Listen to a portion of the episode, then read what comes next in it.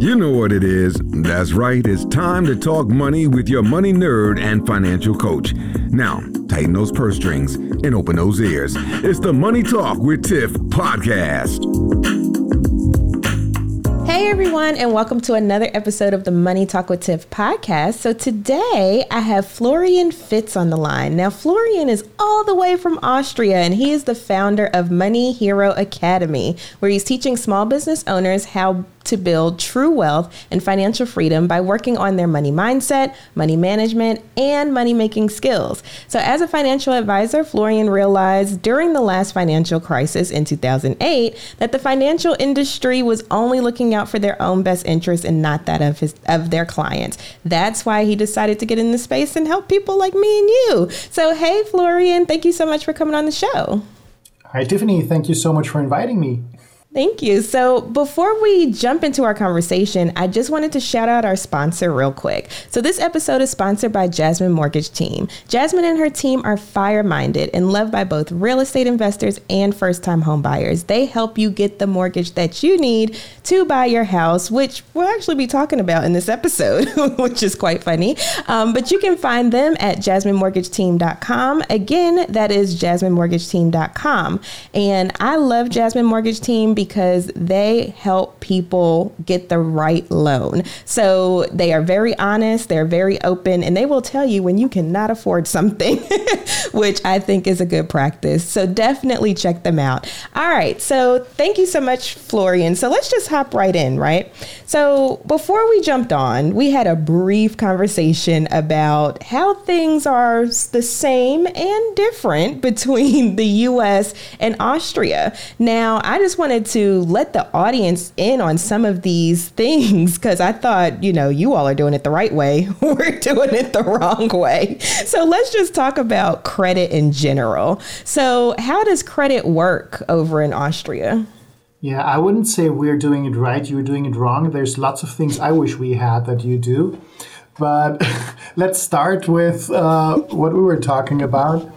Uh, how we do it, it's it's really pretty difficult to get credit here or um, you have a credit card, but you can't uh, like have five credit. You can have five credit cards, but they will always take the money at the end of the month. So actually, it's a loan only for a month. You can't mm. uh, grow your credit card debt every month and uh, get more and more and more, and then you transfer it to the next card uh, because that one is maxed out. That just doesn't work because they're um, they will, they're coming and taking it from you. Uh, so you lose the card pretty quickly if you're if you're not paying. Uh, so that's about uh, credit. Uh, then about mortgages, uh, yeah, they also they don't assume that your house will go up in in price. They just see check your income, and if you can afford that mortgage with your income, then they'll be happy uh, and give you a loan. And if you don't, they won't. so they don't say, "Oh, that doesn't matter. Your house will go up in price, and we can just take the house." They don't want your house; they want the money. so it's right, a lot so harder to, to get a mortgage, and and that's something that I would actually like at least a mix between your system and ours, because if I want to invest in real estate. How do I buy a second house if I have to secure it with my income? This is true. So yeah, so just to back up a little bit, um, so credit is not as easy to get as over here, and also they just snatch your money. So there's no like running up your credit card bills, which I think is a great thing that we should have over here. Not the snatching the money part, but that you can't, you know, run it up so much to where you're just drowning in debt. Because I know in America, that's one of the things. Credit card debt is one of the top debts that we have um, because it's so easy to get a card and then it's so easy to run it up and even run it over your available balance. And there's no, like, they don't just snatch the money out. So there's no constraint there. Um, you have to have like your own constraint mechanisms in order not to use it. So I think that that's kind of a good idea um, to not give people access to so much. No knowing that they probably won't be able to pay it. And then with the mortgages, you're right. I don't know because I would love to invest in real estate. So there, people aren't really able to do real estate unless they have the money to just buy it outright. Is that right? Uh, well, yes. Uh, either you start a company and a real estate company and you prove to the banks that you know what you're doing and uh, then slowly build it up. Um, but if you like privately just say, I want to buy a second apartment to rent it out, they're not going to ask, okay, how much rent are you going to get? Uh, no, no. How much is your income? Can you afford that if it's not rented out? Uh, so, yes, it's a lot more difficult uh, to do it here. And the next thing is the returns on real, real uh, estate investments in, in Vienna are like 1%, maybe 2 So, why bother? Um, That's true. If you That's apartments, true. there's there's no returns because the rents are relatively low and the buying price is relatively high. Mm. So gotcha. I wouldn't invest in an apartment in Vienna, and even uh, renting it out with Airbnb is basically forbidden in Vienna uh, because everybody living in the house has to agree that you rent out your apartment to Airbnb, which probably won't happen. Ah, interesting. So how it's set up is like if you live in an apartment, everybody in the building has to say, "Okay, you can rent this out." Yeah. Otherwise, there's no way to do it. Yeah, rent it out on a like daily basis, like with Airbnb mm-hmm. or something similar. If you rent it out to somebody living there all the time, that's okay. But interesting. And I would think, um, being that Austria, you know, is it a popular tourist destination? I know I want to go, but well, yes, Vienna has won the city with highest quality of living in the world for 11 years in a row. So yes, it is a good place to see and be.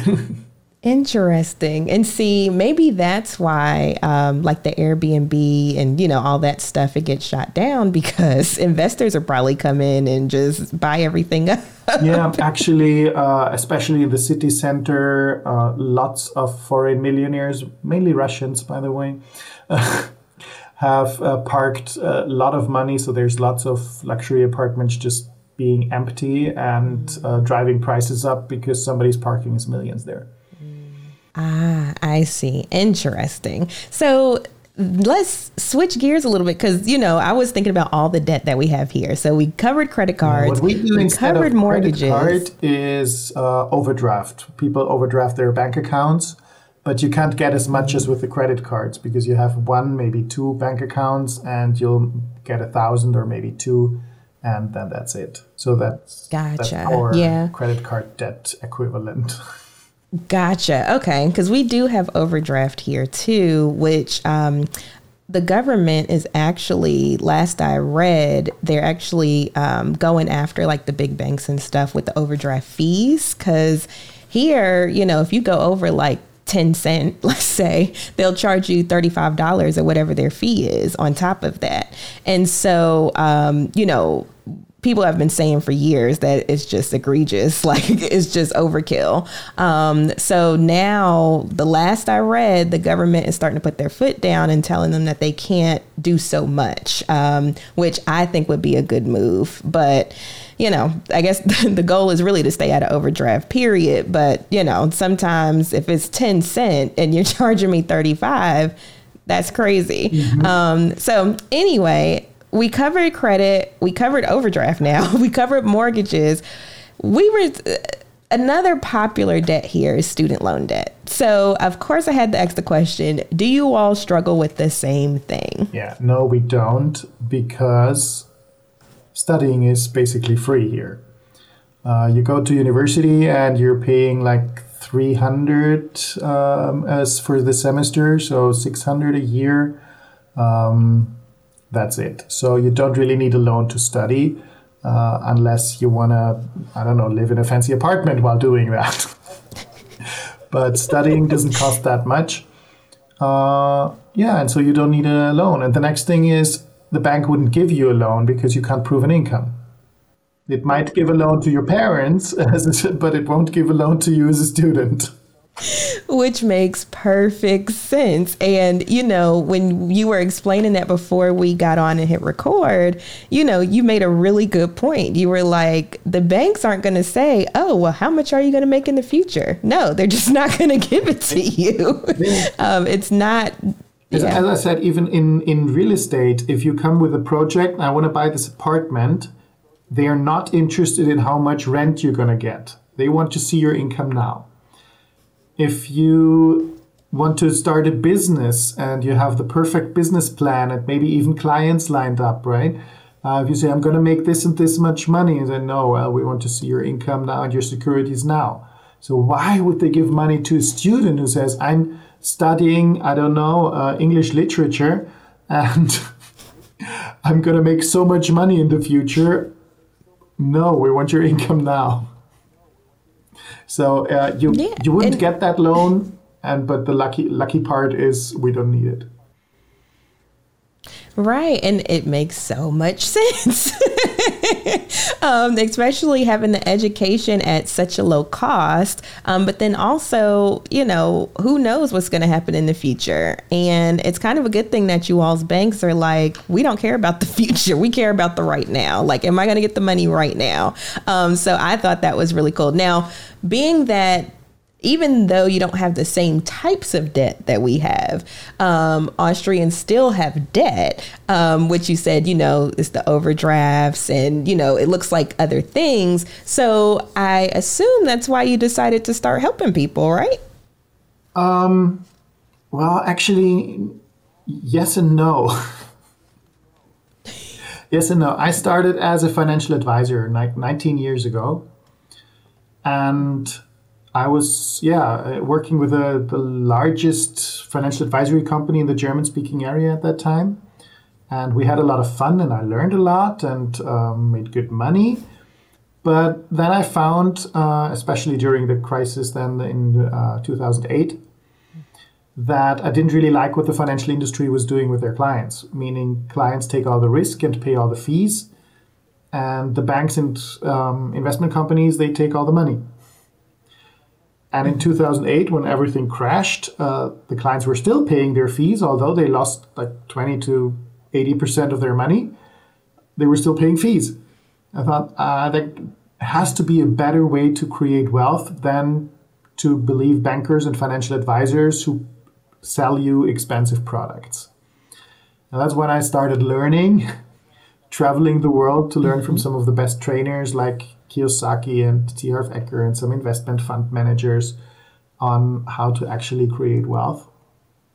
So mm-hmm. I was actually focused more on that side, um, how you can grow your money, than how to get in or out of debt, until I tested it myself, how it feels to be in debt.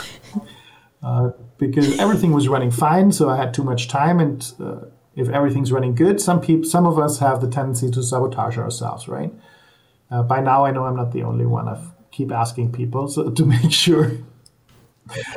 so I did that. Had a, started another business with a business partner who bankrupted that business while I was not taking care of it enough, and suddenly I had half a million dollar in debt myself. So now it's uh, added to my goals. What I want to achieve with teaching money is helping people first of all avoid a situation like that or if they already are in debt, how to get out of it and uh, still create wealth and uh, financial independence. Yeah, it seems like I've been saying that a lot here lately. Like, it doesn't matter how deep or how dire the situation is, there's always a way out of it. So, being that, you know, a half a million, that's a ton of money, but you're still sitting there like, okay, I can do this. Let me go ahead and build out a plan. And not only can I do it, but while I'm doing it, I can also help other people do the same thing. And I think that's phenomenal. Um, and especially looking at um, that big of a hill to climb. So, I want to stay on that for a little bit because I think, you know, when you say half a million, people are probably like, whoa, like, what do you plan to do? So, what are some strategies that you're going to implement you, or you have implemented in your situation that could help people that are looking at, you know, yeah. big well, amounts in, as well? In my case, with, with half a million, which is really a lot, And I didn't feel very responsible for that debt because I, I hadn't done anything with that money. So um, I decided to go bankrupt uh, and uh, defaulted on most of it. So I'm actually paying only 18% of it, uh, which is like 60,000, something like that. So that's what I'm actually really paying. And then after deciding that I want to do that, it's not really a good decision personally. I think if, if it's a little less than half a million and you can cover it or find a make a plan to cover it without doing that, then I think that's better uh, to make payment plans and organize that mm-hmm. somehow. But yeah, half a million in that case for me it seemed too much. oh, yeah, absolutely. Okay, what I did then after doing that, and now okay, now how am I going to pay that? Many uh, people or advisors say, okay, first you got to get out of debt, and then you can start making your safety fund, and then you start investing. And that's totally wrong, in my opinion. You gotta keep some money for yourself right from the beginning. So, from everything you make, okay, you have to pay a lot of debt, but you always have to keep something for yourself and make that work for you. Take some money, invest it, learn how to invest so you don't have 0.1% returns, but 20% or, or more. and I did that. I took like mm-hmm. the the thousand dollars that I could find somewhere, and I invested them, and I created an um, yeah grew that, created an investment income, and today I'm paying my debt out of investment income.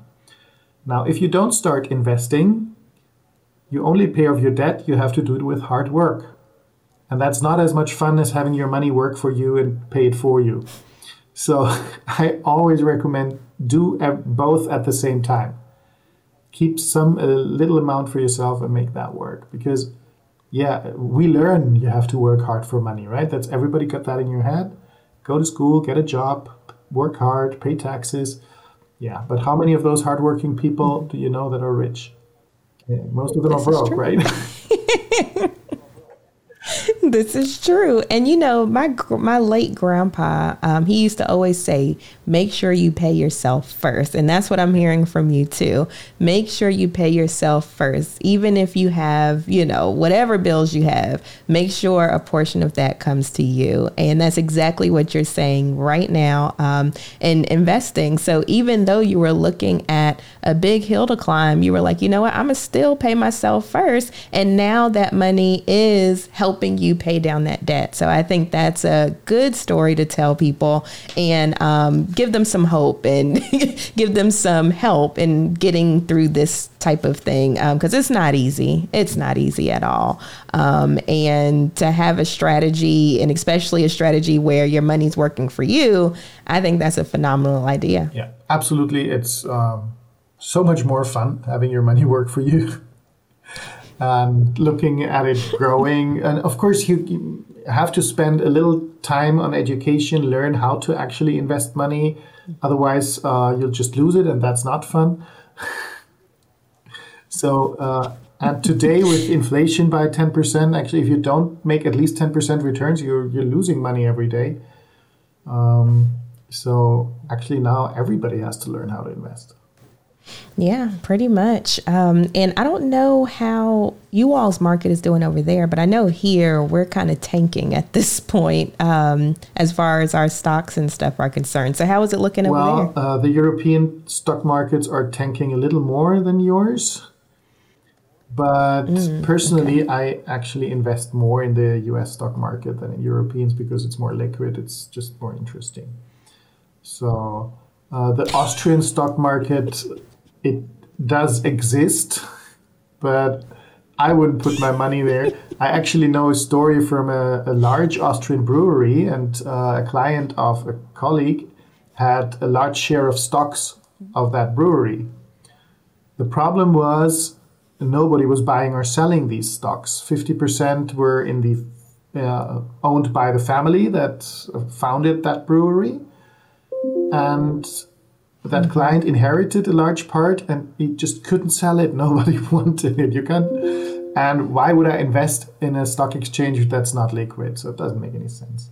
Germany, of course, is, is, is a lot better, right, right. but still, um, yeah, it's easy with the internet and online brokers. It's so easy to invest in the U.S. stock exchange, so I do that. Gotcha, gotcha. Well, that is very interesting. It was good to hear about what happens on the other side of the world um, as it relates to debt and credit and trading and things like that. I think it's just very, very interesting. I think my audience would enjoy that. Now, if they were interested in learning more about you or how to get in contact with you, where would they be able to find well, you? Well, um, the best place probably, uh, especially if they want to get a lot of free tools, tips, tricks, techniques, is my Facebook group uh, which is the, called Money Hero. And there I, I share a lot of um, really good uh, and helpful stuff. Then, of course, on my page, moneyheroacademy.com, there we can find a little bit of information about me as well. Awesome, awesome. And we'll make sure that we have both of those links in the show notes. So if you didn't catch that, definitely check out the show notes and we'll have that all there for you. Um, so you can click, click, click and follow Florian and see what else he has going on. Well, thank you so much for coming on the show. And I appreciate you staying up this late for You're me. welcome. thank you very much for inviting me. It's been great chatting with you, Tiffany. all right. Bye.